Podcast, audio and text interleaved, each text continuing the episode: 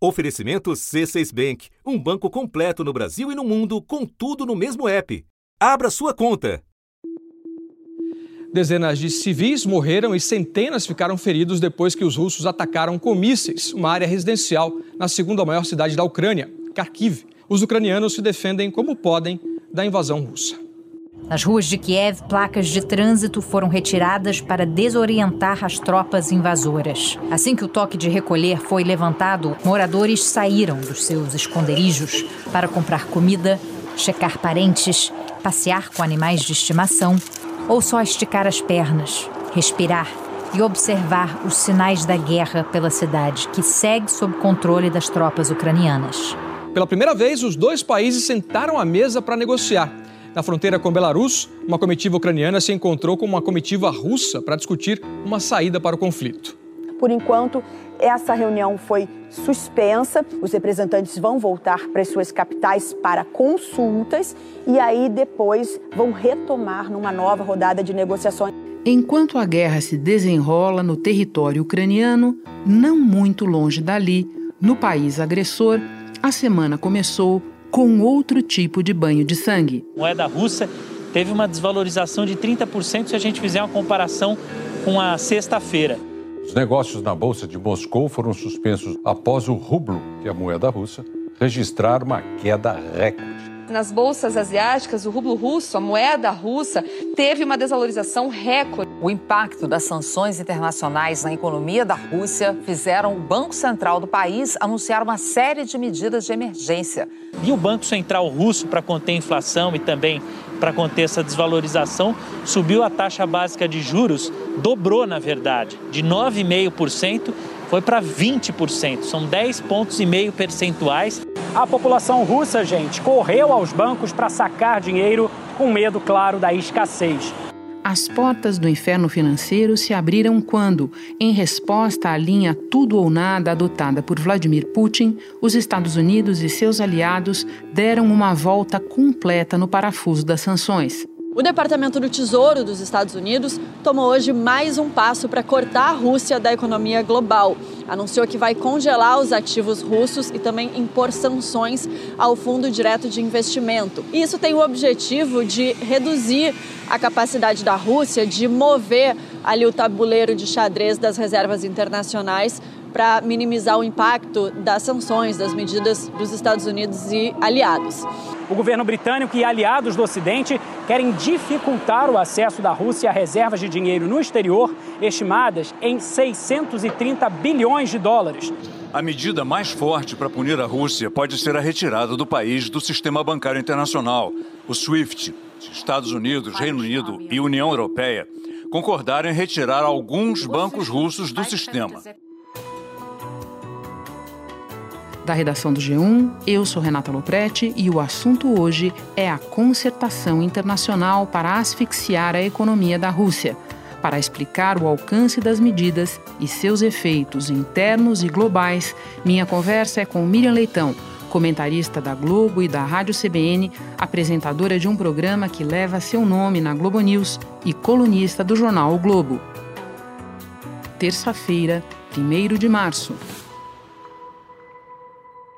Miriam, em poucos dias, na verdade, essencialmente no final de semana, nós passamos de sanções tépidas para muita gente para o que você, conversando mais cedo comigo, chamou de nervo exposto da economia russa. Como foi isso? O, o começo, as primeiras sanções eram mais do mesmo. É assim, pegar algumas pessoas e algumas empresas e criar dificuldades para essas empresas acessarem seus fundos, suas contas, congelar. Isso é uma coisa. É, e isso não fazia diferença. Mas quando, ah, após a decisão é, do, do presidente Putin de é, ameaçar com arsenal nuclear, houve uma escalada de reações. O presidente russo pôs as forças nucleares em alerta máximo e já ameaçou a Finlândia e a Suécia com consequências militares e políticas se tentarem entrar na OTAN. E a reação, eu falei o nervo exposto, é quando eles miraram o Banco Central da Rússia. Isso é, não tem precedente num país deste tamanho. Então, o Banco Central da Rússia foi o, é o principal objeto do, é, do contra-ataque ocidental e ele fez o seguinte: congelou os ativos que estão é, nos bancos e os ativos que formam as reservas cambiais é, russas. Nós ainda vamos falar bastante das consequências, mas eu faço agora uma parada técnica para te pedir que nos explique, resumidamente, do que são compostas as reservas de um país e o grau de exposição da Rússia nessa matéria. Olha, primeiro, as reservas não são aquilo que estão no nosso imaginário, né? A gente imagina aquele monte de dinheiro num cofre forte, não é isso. É, são ativos, são, são aplicações, são compras de papéis. Então, a Rússia, que tem 630 bilhões de dólares de reservas, ela tem 463 bilhões desse total, portanto, 73% em moeda estrangeira. E só 14% disso está em moeda de país que não a, não declarou sanção, ou seja, a China. O presidente Joe Biden nessa manhã conversou com os líderes do Canadá, do Japão, também países europeus, da Comissão e Conselho Europeus também, e com o chefe da OTAN para discutir a resposta. E eles concordaram, eles discutiram maneiras de continuar aumentando a pressão para isolar ainda mais a Rússia e também para aumentar os custos, para que a Rússia pague custos ainda mais severos. Então, pelo menos 60% está em dólar, está em libra, está é, em euro.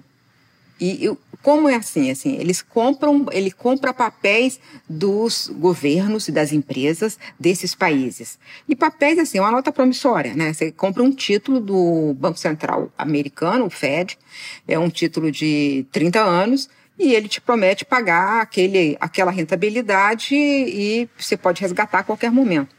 Mas se você está impedido de ter acesso a esse dinheiro que está depositado ou esses títulos, ele, se ele não pode transacionar esses títulos, na verdade, a Rússia ficou sem acesso aos seus próprios, é, aos, aos seus próprios investimentos.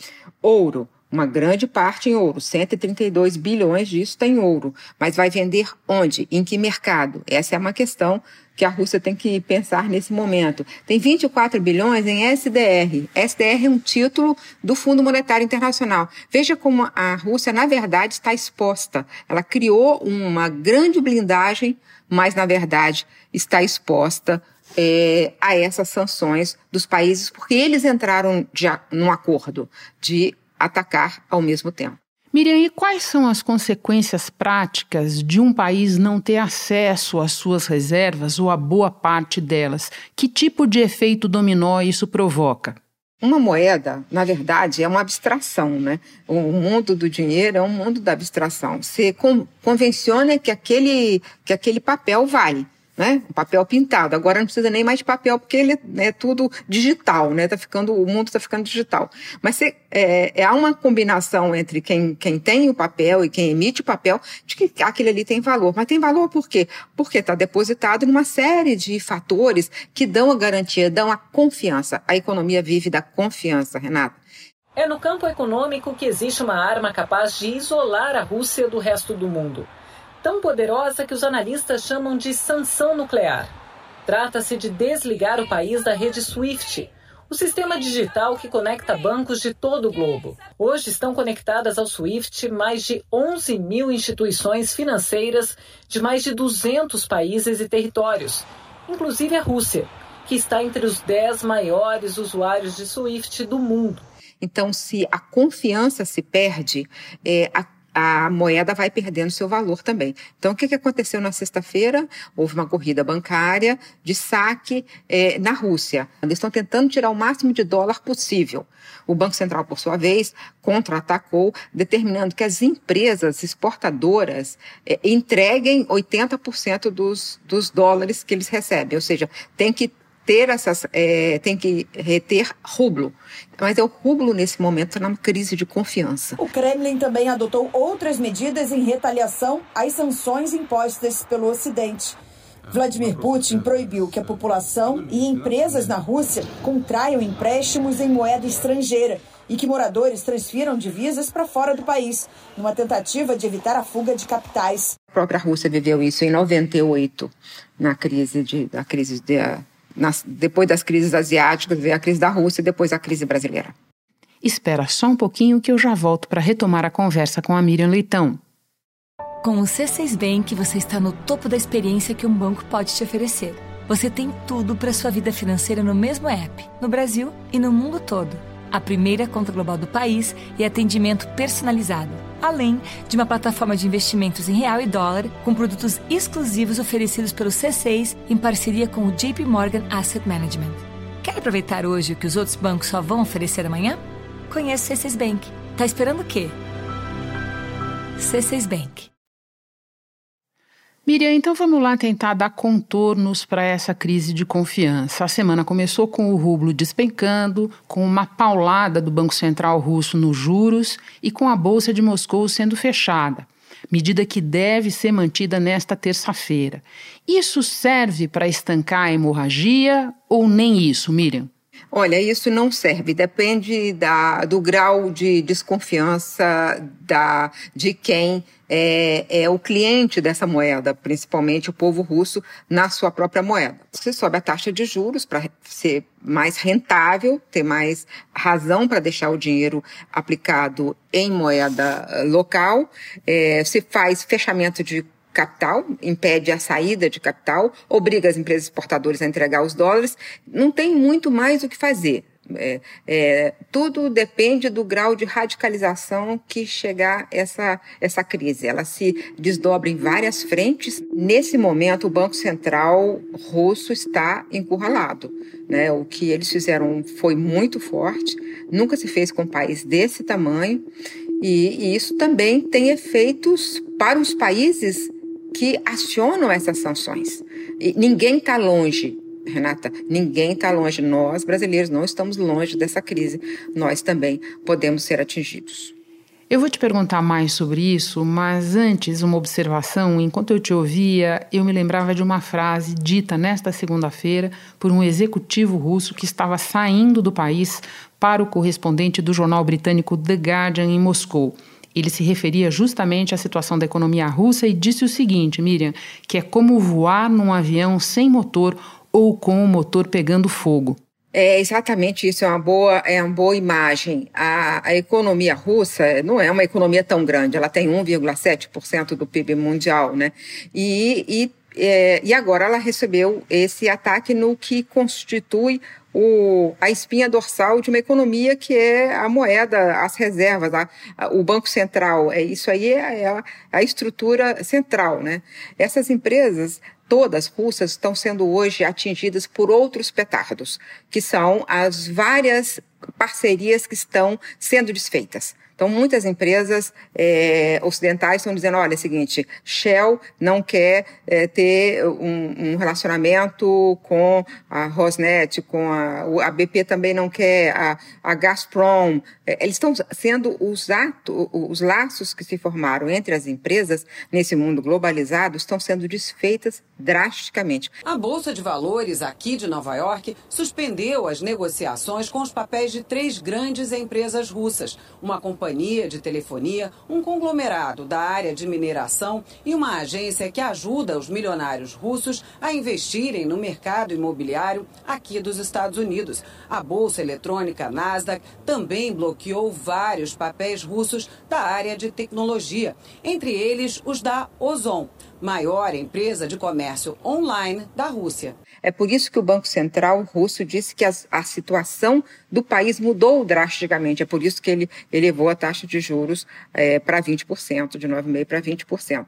É, ele pode usar mais dessa, dessas ferramentas, mas basicamente é preciso que haja um horizonte para que esse empresário, para que o avião desse empresário tenha motor, é preciso que é, haja um horizonte para o fim dessa guerra. O presidente russo segue criticando o Ocidente. Ao comentar sanções contra o governo, Vladimir Putin disse que os países ocidentais formam o império das mentiras. Putin conversou com o francês Emmanuel Macron hoje. Ele teria prometido a Macron não atacar civis nem infraestruturas não militares, criando um corredor humanitário. Mas o Ministério das Relações Exteriores da Rússia fez uma ameaça. Países europeus que enviarem armamentos para a Ucrânia vão sofrer graves consequências. O Putin quer, desde o primeiro momento, é dominar a Ucrânia. E isso o mundo ocidental não quer, e a Ucrânia deu todos os sinais de que também não quer. Os ucranianos não querem. Então, esse é o impasse. E essa situação que você descreve das empresas tem um ingrediente adicional que são os estrangeiros, de vários modos relacionados a essas empresas russas, parceiros e tal, e que neste momento estão deixando o país.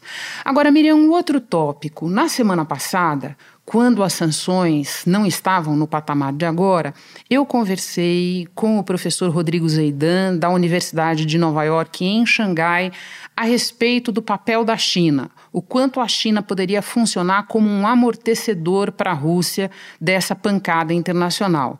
Já naquele momento, e as sanções nem eram tão graves, ele me dizia: sim, pode ajudar, mas não vai amortecer tudo. Agora, Miriam, qual é a tua avaliação sobre isso? Eu concordo com o professor que pode, tudo que eu tenho lido e tudo que eu tenho conversado mostra que pode aliviar a crise, não pode resolver a crise. Primeiro, porque tem 14% das reservas. Segundo, até que ponto a China quer ir. A Rússia criou um sistema paralelo que inclui instituições financeiras de países como a China, Índia, Irã, Turquia, ex-repúblicas soviéticas e até alguns bancos da Alemanha e da Suíça. A China é um grande parceiro comercial da Rússia e tem aumentado, a, as importações chinesas da Rússia têm aumentado por acima de 10% ao ano nos últimos anos. Obviamente, não tenha dúvida de que eles são aliados históricos e que a China vai amortecer é, algumas das sanções passadas pelo resto do mundo, mas há limites. Que uma coisa é a China ficar é, do lado da Rússia, se abster no Conselho de Segurança e depois é, é dar todos os sinais de que é, faz críticas ao Ocidente pelos acontecimentos anteriores, né? Mas a China quer se afundar, né? A China é uma economia enorme, tem 17% do PIB mundial, ela não é uma é, não é uma economia é, pequena, mas é uma economia que olha para frente e acha que o futuro a pertence. Então ela não tem que, que entrar numa briga tão é, radical e tão é, antiga como a conquista de território. Claro que ela tem seu próprio projeto, né? Ela quer ter Taiwan de volta. Né? E isso todo mundo sabe, mas até que ponto ela pode ir? Primeiro, é, ela fez um acordo recente de parceria sem limites. Essa é a hora que essa parceria sem limites vai ser testada. A minha impressão é que ela não vai tão longe assim. Eu tenho uma dúvida à parte sobre essa proibição de que aviões russos voem no espaço aéreo da União Europeia, do Canadá, isso está crescendo. Para além do isolamento, isso também é um fator a machucar a economia russa? Isso também. Tudo que afeta as, as, as empresas russas afeta a economia russa. A perda de valor dos papéis, uh, papéis das, das empresas eh, russas eh, despencaram. Eh, a Standard Poor's considerou que os títulos russos são lixo. Então, se são lixo, os fundos têm que se desfazer desses papéis. O maior fundo soberano do mundo, a Noruega, disse que disse que vai se desfazer de papéis russos, né? E, e, e, a, e a própria Suíça disse que adere ao, ao bloqueio, né, às sanções. Mais cedo, a Suíça deu adeus à tradicional neutralidade. L'attaque de la Russie contre l'Ukraine est inacceptable. O ataque da Rússia contra a Ucrânia é inaceitável em relação ao direito internacional politicamente falando e do ponto de vista moral, disse o presidente Inácio Cassis, que anunciou que o país vai adotar as mesmas sanções que a União Europeia impôs a russos e a empresas russas, incluindo o congelamento de bens do presidente Vladimir Putin. Então você veja que é, está é, tá tendo uma corrente muito forte, todas na mesma direção. E essas sanções de proibição de tudo afeta, né? Até o que está acontecendo no esporte. A FIFA anuncia que a Rússia está fora das eliminatórias da Copa do Mundo ou seja, fora desse jogo do dia 24 de março contra a Polônia, que daria a chance da Rússia seguir adiante, jogar no dia 29 contra o vencedor de República Tcheca e Suécia, para aí sim se classificar para a Copa do Mundo. Mas a Rússia não vai poder jogar essa primeira partida, portanto está fora se a guerra na Ucrânia não terminar até lá. É uma imposição muito forte da FIFA à Rússia, que é um parceiro histórico da FIFA, inclusive realizando a última Copa do Mundo. Miriam, vamos por fim aos danos colaterais que você começou a esboçar. Qual será o efeito global, inclusive para nós aqui, da asfixia econômica da Rússia? É isso aí. O que está acontecendo, você usou uma expressão correta, é a asfixia, asfixia econômica da Rússia. Econômica, monetária. É isso que está em curso. É, e isso afeta como? Primeiro, em geral, tem uma corrida, é, uma, uma corrida de ativos de risco. Eles falam isso, né? Os capitais procuram Porto Seguro em todo momento de muita instabilidade. Nós somos uma moeda emergente, nós temos um país de moeda emergente, portanto, o, o dólar que estava caindo muito no Brasil inverteu já a tendência. Tem uma outra questão que afeta o mundo inteiro, que é, é Rússia e Ucrânia são 23% é, da produção do trigo mundial. Então, afeta. Tem uma, são são é, Rússia e Belarus são uh, grandes produtores de, de fertilizante, nós somos dependentes. Então tem isso do mundo real das coisas, mas tem também no mundo financeiro. Uh, como fica a Europa? Né, diante disso, como é que a Alemanha vai pagar pelo seu, pelo seu gás? Ela precisa daquele gás, ela fez um estoque, ela pode aguentar até um pouco de redução do, do da oferta, mas até quando ela pode é, é, aguentar? O diplomata-chefe da União Europeia foi claro gostemos ou não, a energia não estará fora deste conflito. Borrell disse que é uma questão existencial reduzir a dependência da Rússia. Cerca de 40% do gás consumido do bloco vem de lá e cerca de um quarto do petróleo também. O chefe da diplomacia europeia reconheceu que vai haver turbulência nos mercados, os preços vão aumentar, mas garantiu que as coisas vão mudar. As relações com a Rússia nunca mais serão determinadas pelas relações comerciais, segundo ele. Né? E tem a própria dúvida sobre o fato de que as, as economias apostam tanto nesses, nesses títulos americanos é, e europeus, e de repente eles podem congelar. Imagina o que está pensando a, China nesse momento. Ela é detentora de um trilhão de dólares de, de, de dívida americana. Se ela resolve desfazer desses papéis, uma parte desses papéis, há, há uma crise lá nos Estados Unidos. Você pode tentar isolar um país grande como a Rússia, mas isso tem efeitos colaterais para os países que determinam o isolamento.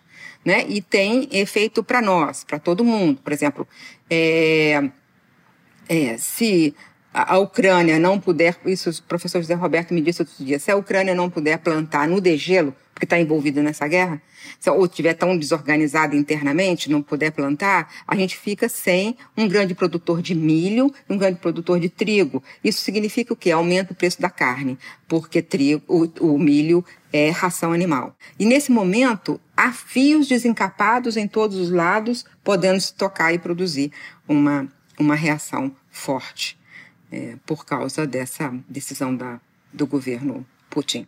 Miriam, muito obrigada. É sempre muito bom te receber no assunto, especialmente diante de um tema tão complexo e que você explica tão bem. Volte outras vezes. É um prazer sempre falar com você, Renata. Este foi o assunto podcast diário disponível no G1, no Globoplay ou na sua plataforma de áudio preferida.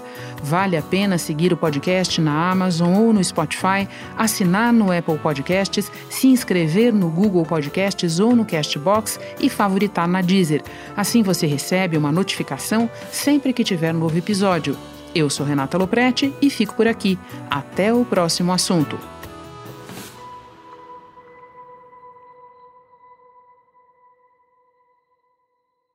Você no topo da experiência financeira que um banco pode oferecer.